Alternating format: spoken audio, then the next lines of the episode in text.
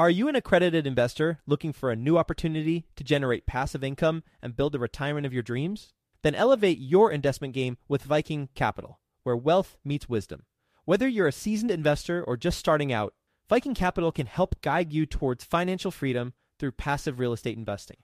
With strong and transparent underwriting, Viking identifies low risk opportunities with the goal of preserving investor capital and maximizing long term growth potential. And their accessible and responsive investor relations team will help you understand how each investment will impact your unique financial goals. With $800 million in assets acquired, more than 230 million in equity raised, and more than 5,000 units under management, Viking Capital is your path to early retirement. To learn about Viking Capital's latest investment opportunity, which is available for you right now, visit go.vikingcapllc.com forward slash best. That's go.vikingcapllc.com forward slash best to get started today. Did you know that within a decade, women will hold $30 trillion in investable assets? Yet somehow only 19% of women reported feeling confident in selecting investments that align with their long term goals. Our friends at Invest Her are out to change that. Invest HerCon is the number one premier conference for women in real estate, and it's happening June 2nd through the 4th in Austin, Texas. Invest HerCon is not just another real estate conference. It's a transformational experience focused on real estate investing, business strategies, and self care tactics, all designed to help women take control of their financial futures. Gain the knowledge and skills you need to grow your portfolio and build a sustainable business, all while connecting with over 500 women who are playing at the same level. To learn more and to get your tickets, visit investhercon.com today and use the code 100BESTEVER to get $100 off your ticket. That's investher, H E R, con.com, promo code 100BESTEVER to get $100 off your ticket. Quick disclaimer the views and opinions expressed in this podcast are provided for informational purposes only and should not be construed as an offer to buy or sell any securities or to make or consider any investment or course of action. For more information, go to bestevershow.com. If you're going to be a passive investor, just make sure that you know the group that you're jumping in with. Make sure that you trust them. Make sure that you have vetted them very, very well. Welcome to the Best Ever Show, the world's longest running daily commercial real estate podcast. Our hosts interview commercial real estate experts every day to get you the best advice ever with none of the fluffy stuff. Best ever listeners, welcome to the Best Real Estate Investing Advice Ever Show. I'm Slocomb Reed, and I'm joined by Mike Roeder. Mike is joining us from Minneapolis, Minnesota. He is a co founder of Granite Towers Equity Group, which focuses on value add properties in Dallas, Fort Worth, and in Nashville. Their current portfolio is over 2,200 multifamily units, assets under management, just over $320 million. Mike, can you tell us a little bit more about your background and what you're currently focused on? Certainly. And thanks for having me on the show today. I really appreciate it. Looking forward to our conversation. So let's start off with my background. I'm going to rewind about seven to eight years ago. I was commuting about an hour and a half each way to my corporate position. I was an insurance agent. And I just remember driving down the road thinking there's got to be a better way. There's got to be a way to build up passive income, to build my wealth.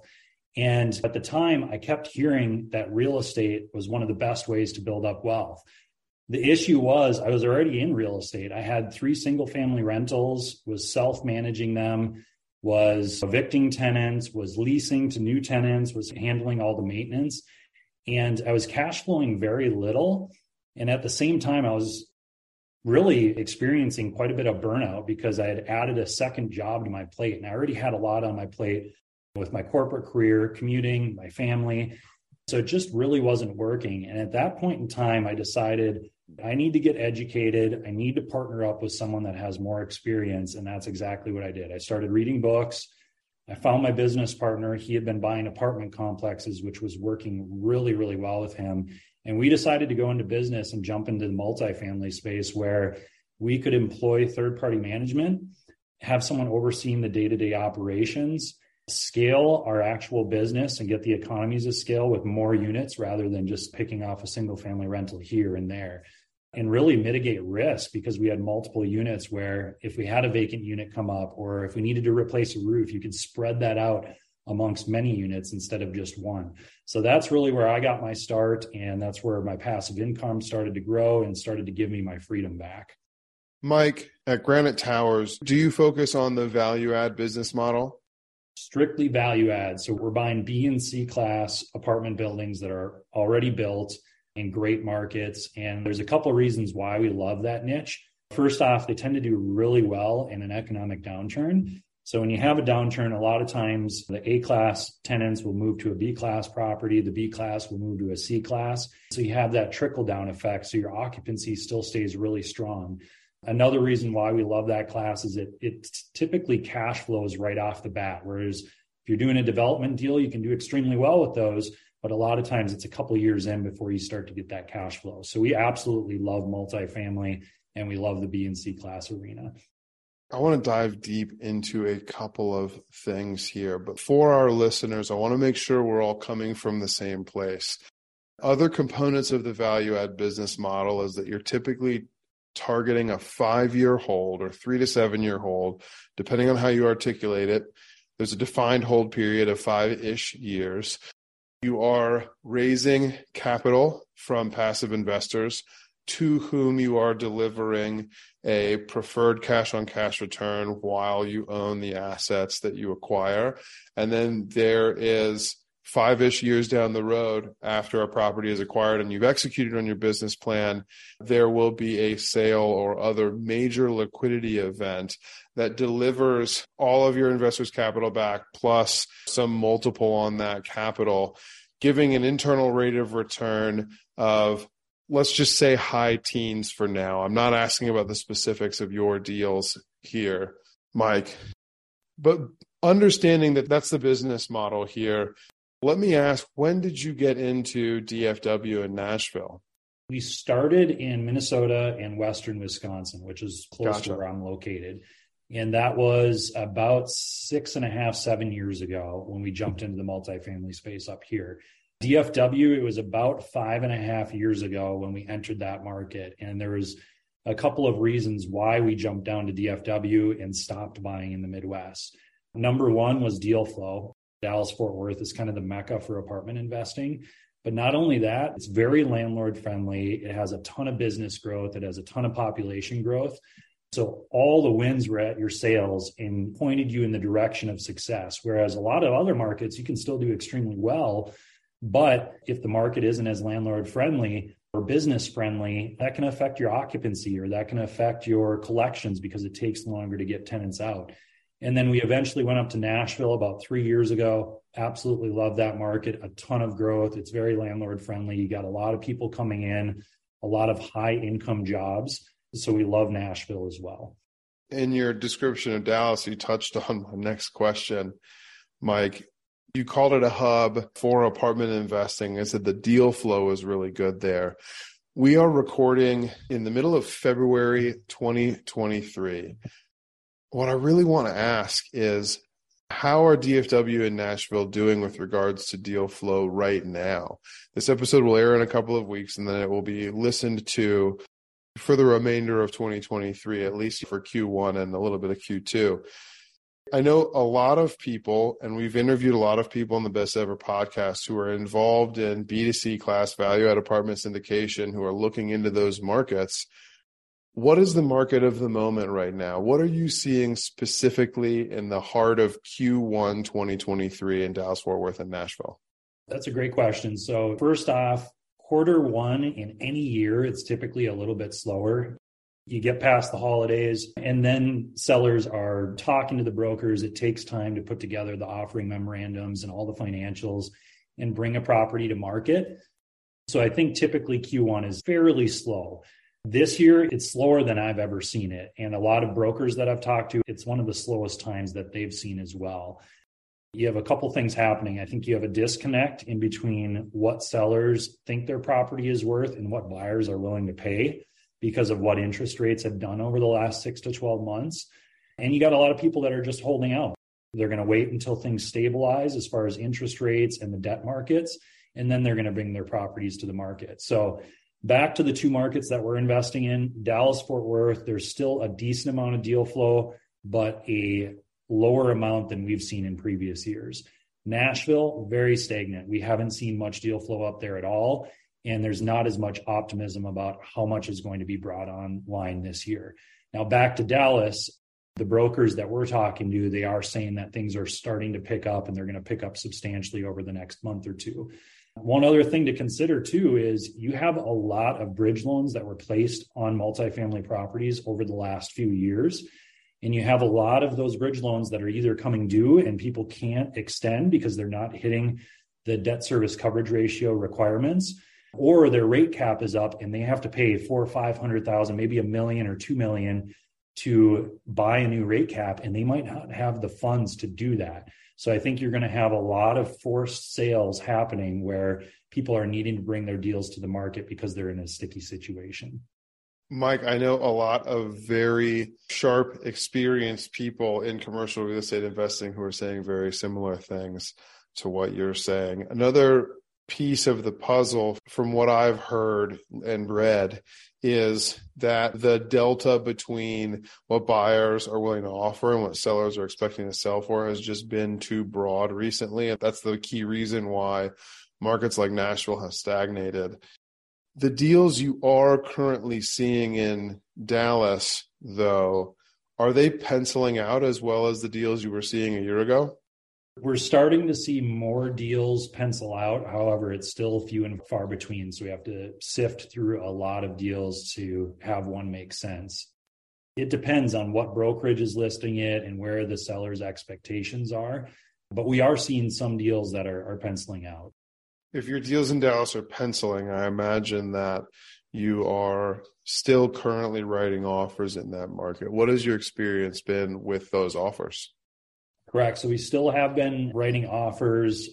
Last year, we were able to close on six properties. This year, we have one in the hopper. And what we've seen is there's been a price decrease, what we believe to be about 10 to 20%, depending upon the asset, at least for the deals that we're taking down and that we're seeing that actually make sense with our underwriting metrics. So, again, about a 10 to 20% discount. And I think moving forward, I don't think that that will increase substantially from here. I think it'll kind of level off. And then once we start to see interest rates decrease, which hopefully at the end of this year that'll happen, I think you're going to see the cap rates start to compress. You're going to see pricing go back up. And as more capital floods into the market and the debt market stabilize as well, that's going to help compress the cap rates as well. So I think we're pretty close to the peak on where cap rates are going to go. We'll get back to the show, but first, some sponsors I'm confident you'll find value in learning more about. Are you a real estate investor looking to break into the multifamily investing space? Have you heard of MFIN Con happening in Charlotte, North Carolina, June 12th through the 14th? The Multifamily Investor Nation Convention is a place to learn from over 60 high level apartment investors while networking with more than 700 additional investors. If that's not enough for you, A Rod, yep, Alex Rodriguez, 12 time Major League Baseball All Star with over $700 million of commercial real estate assets, will be live and in person speaking at the event. Also speaking is the one and only Dr. Robert Cialdini, the godfather of influence and the award winning author. I personally love his books. So be sure to secure your tickets to this live in person event before they're gone. Go to mfincon.com for more details. Sponsorship opportunities are also available. Visit mfincon.com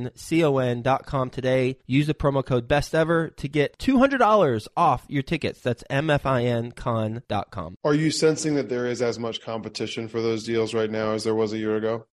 There is not not the deals that we're offering on. So, a year to two years ago, the competitive properties that were located in good areas that might be 200 units, 80s deal, you might have anywhere in between 10 to 20 offers in DFW and Nashville. We're seeing that the amount of interest in those deals has decreased because I think there's a lot of people waiting on the sidelines, whether it be individual syndication groups or institutional investors I think that's the case across the board. So right now, if we go into a best and final round or a call for offers, a lot of times we're seeing somewhere in between that five to eight range for people that are actually offering on the properties. So the competition has dropped a bit. Competition having dropped, How has that changed the negotiation experience? The guidance that you're being given by brokers and the way that negotiations are actually panning out after those offers are submitted? A couple things when you get to best and final if the brokerage actually puts together a best and final round which is essentially the round after the first round of offers a lot of times you won't go into that second or that third round of best and final whereas a year ago there was two three four rounds because they were trying to push prices up so substantially and they were doing that because they could get the higher prices now in my opinion the brokers are happy if they can receive five, six offers and get one really solid offer. Now, the other thing to consider too is what we've seen is the selling brokerages are really, really honed in and focused on who can close the deal.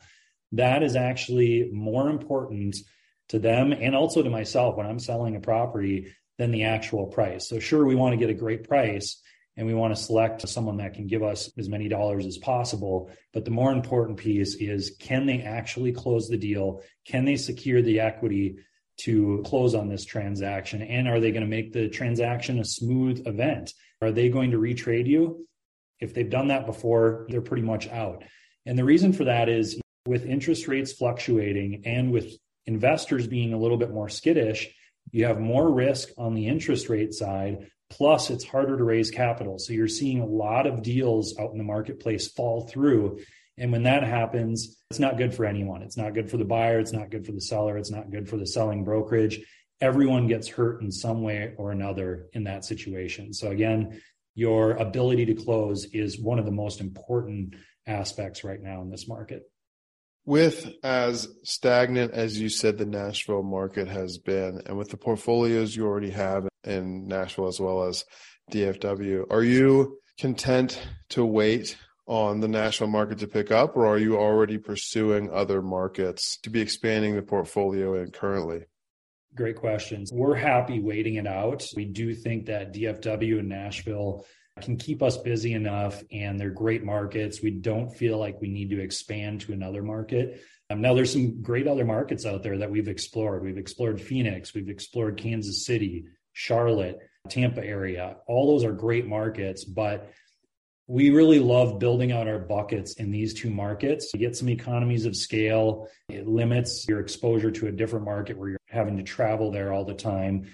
Plus, we like to try to have a full time asset manager in the market that we're in, or at least have it convenient for the general partners to visit the properties often. So that's very important to us as well. So we're just sticking to those two markets. Last question, at least I think this is the last question before we transition the show, Mike. Within the 2,200 plus units that you all have in your portfolio currently in those two markets, have you seen any changes in the operation of those properties in, the last couple of quarters? And I don't mean your property manager wears blue sneakers instead of red sneakers. I mean the performance in the direction that the leases are headed, are vacancies being filled faster or slower? Are the amenities of highest value or highest return changing? Have you seen any change in that regard in the operation of your current portfolio? Yeah, great question. So I think there's been a couple of changes over the last six months. Number one is rent growth has started to cool down a bit, and it depends on the market that you're in. We've still seen some really good rent growth, but not like we've seen over the last two years you know, over the last two years, I think a lot of people got used to between 10 and 20% rent growth, which is astronomically high compared to historical numbers. And we're starting to see that cool off. So maybe two, three, four, or five percent, depending upon the submarket in the market that you're located in. Are you still filling vacancies as fast? I want to go one layer deeper than just saying that rent growth has cooled off. Is your average vacancy lasting as long? Are you filling it shorter or sooner, or is it taking longer? the entire operation of leasing the property? Is it just the rents are going up as high, but everything else is the same? That is a good question. And it's really dependent on the submarket and the asset that you're talking about. But I would say across the board, if you're looking at the whole portfolio, and this isn't just our portfolio, we've talked to our management companies that own tens of thousands of units. They are seeing vacancy creep up a little bit. I believe Dallas might be up 1 to 2% uh, as far as the vacancy over the last year and what we were at before. Still very strong. You're still sitting at 95, 96% occupancy, but it has went up by about 1 to 2%. Nashville, same thing, up a couple hundred basis points as far as the vacancy goes. And I think you have some people buddying up because of the possible recession that we're dipping into and the cost of living coming up substantially, you're seeing the effect of that. Now, I think, again, it depends on the asset. So if you're located in really good markets and you're able to price yourself a little bit below the competitive properties or provide a better product or better people, you can really alleviate suffering a higher vacancy rate. That's helpful to know. Mike, are you ready for the best ever lightning round? I'm ready. What is the best ever book you recently read? So I actually just got done reading Shoe Dog to my daughter. It's a book on Phil Knight, the founder of Nike. How old is your daughter? She's 10 years old. And she absolutely adored the book. And whether you're an adult or a child or someone in between, it's just a great story on how being creative and having persistence can really take you so far in life. So I just love that book. It's phenomenal. I just finished it as well. And I very strongly resonated with what Phil was going through in the early years, being effectively a small business owner operator myself. Mike, what is your best ever way to give back?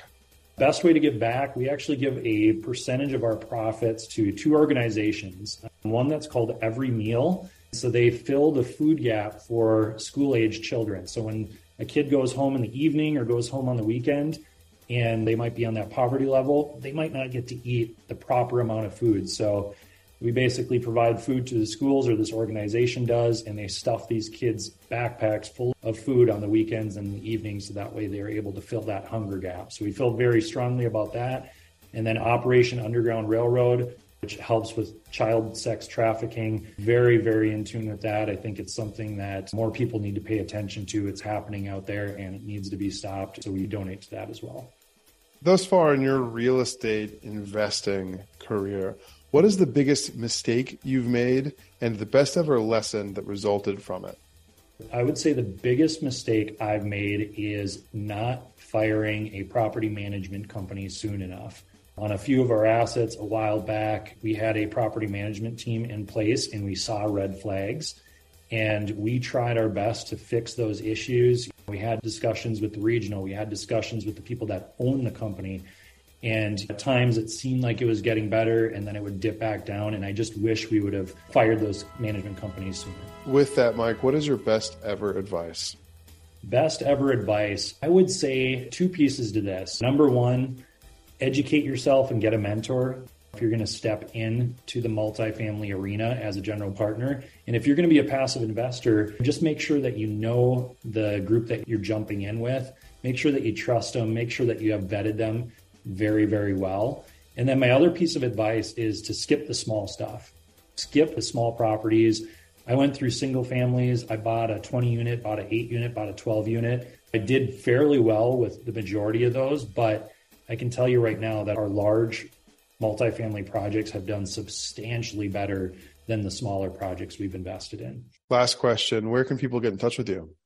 If you type in Granite Towers Equity Group, Dot com. you can fill out our contact us form on our webpage, or you can download our free ebook, which gives you a guide to passively investing as well. That link is also in the show notes.